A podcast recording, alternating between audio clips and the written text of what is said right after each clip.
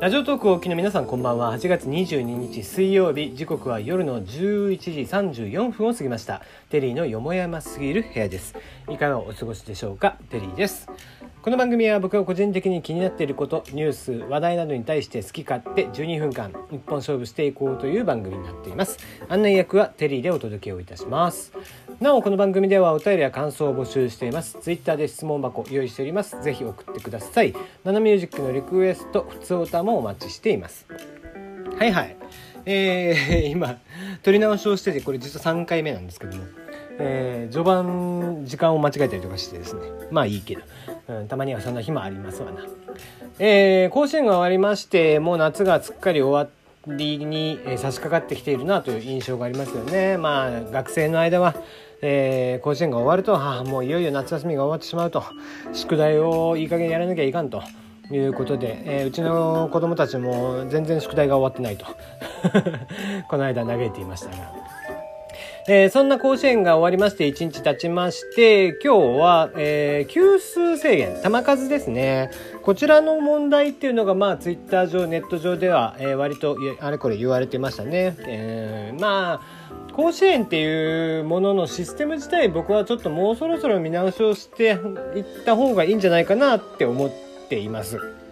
えー、甲子園というのは、えー、1915年に開始になってますね。えー、でそこから、えーまあ、過去にですね、まあ、甲子園あの太平洋戦争があったので、えー、4年間中止になっているんですけども、えー、そんな中、まあ、ほとんどが1924年から甲子園球場で行われていて通称甲子園と呼ばれている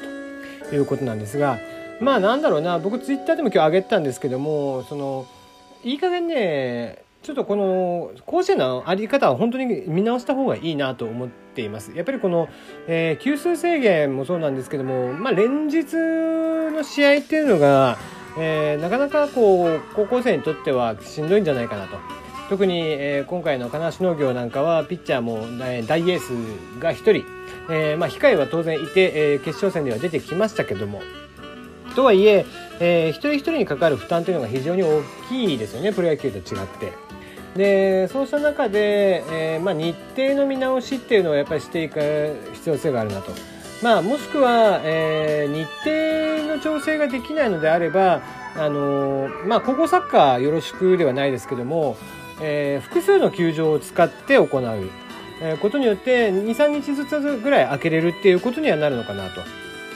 極めて珍しいですよね、えー、1個の球場だけで全部の試合を行っていくと。いうのがまあ本当に珍しいなと例えばラグビーであっても花園なんかはありますけども、えー、まあ、サッカーなんかは他の球場でやっていてメイン球場となる、えー、国立競技場には準決勝と決勝しか使わないわけですよ。であのサッカーでさもう、えー、実は FIFA ランキング FIFA, ラ FIFA の規定上、えー試合を行ってから48時間かな、えー、は試合やっちゃいけないっていう規定になってるんですけどもその規定が守れてないんですよね。で、えー、サッカーでさえそんな状況複数球場を使っているにもかかわらずそんな状況ってなっている中甲子園はいまだに1個の球場でしかも、えー、もう後半戦になってくると、えー、ほぼ連日になってきますあんまりこれはこうよろしくないんじゃないかなとは思いますね。まあえー、昨今もうこれだけ暑いですから、まあ、1個の球場でやり続けるっていうのもだいぶ無理があるなと思いますよね。うんえーと、実は春高バレーというものが、えー、毎年行われていて春高って言われるぐらいですから、まあ、2月後半ぐらいから、えー、前は行ってたんですけども実は今これが1月頭に移っています。で、えー、場所がですね、あの国立競技場だったのがえー、今東京体育館に変わってるんですよね。まあそれはエアコンとかの関係とか、あとその、えー、高校生、やっぱり2月末っていうのは非常に忙しいっていうのがあって、えー、できるだけちょっと余裕を持たせたスケジュールにということで、実は5年ぐらい前に変わってるんですね。えー、甲子園甲子園という通称なので、いつまでたっても甲子園で行っているっていう感じになってますが、まあ別に大阪ドームとか、えー、そこら辺に移してもいいんですよ。うん。でそうすれば別に全天候でやれるわけですからね、うん。まあ、球児たちにとっても非常に負担が少ない、えー、もっと言えばこうこの大阪だけ、えーまあ、兵庫だけでやっているということ自体も僕は疑問なんですよね。うん。各県持ち回りでいいんじゃないかなと思っていてインターハイなんかは各県持ち回りですよね。で、えー、サッカーと、えー、そうですねサッカーのの、えー、冬の選手権、えー、春高バレーとか、えーまあ、一部大会っていうのは、えー、決まった場所であったりはするんですけども、まあ、あの高校野球なんかは基本的にはインターハイと同列ですよねだからインターハイの場所でやりゃいいんですよそんなもんは。で球場が1個しかないとこなんか少ないわけですからね。うんでそういったところで活気持ち回りにしてあげないと例えば今回であれば、えー、金足農業の子たちは、まあ、丸々2週間ぐらい、えー、まあホテルに泊まってってしているわけですよね。うん、日頃、えー、自宅に帰って、えー、自宅でご飯を食べてってリラックスができる、えー、そんな環境下の子たちと、えー、まあもちろん、えー日頃の努力もあってのことではありますけども、えー、地元でずっと戦い続ける大阪桐蔭とはもう環境が違うわけですよね。うん、まあそのねやっぱ血のりっていうのもあってそういったところもまあなんか不利ですよねやっぱり。うん、であとはそのまあなんちゅうかこう大阪桐蔭なんかはまあ当然私立でお金もあるんですので、えー、いろんな県からまあ中学生を集めてきて、えー、で高校に入学させていると。まあ、それもどうなのかなという感じですよね。うん、プロ野球、えー、プロのサッカーなんかでも外国人枠というのがあって、えー、その枠の中で戦略を組まなければいけないと。うん、そうしているわけですから、まあ、高校野球なんかも、あの、そんなして金使ってね各県から集めて、えー、寄せ集めの、ね、よりすぐりの子たちを集めてやってってすれば、まあ、当然こう強くはなるんでしょうけども、えー、もしかしたら高校生の間はそんなに伸びなくても、えー、ね、大学行ってからとか社会人になってから、えー、芽が出る子たちっていうのもたくさんいるわけででも大阪桐蔭とかに行って、えー、スタメンにも入れないってなったらそこでもう野球人生を諦めてしまうみたいな。えー、そういった子たちも多分たくさんいたんじゃないかなとは思うんですよね。うん、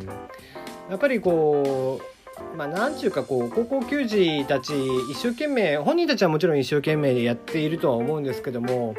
うんよりこうねドラマチックというかうん地元愛というかそういったところを、えー、色濃く出していくっていうのを考えると、まあ、その他県から招聘できる人数っていうのも、えー、決めた方がいいでしょうしね。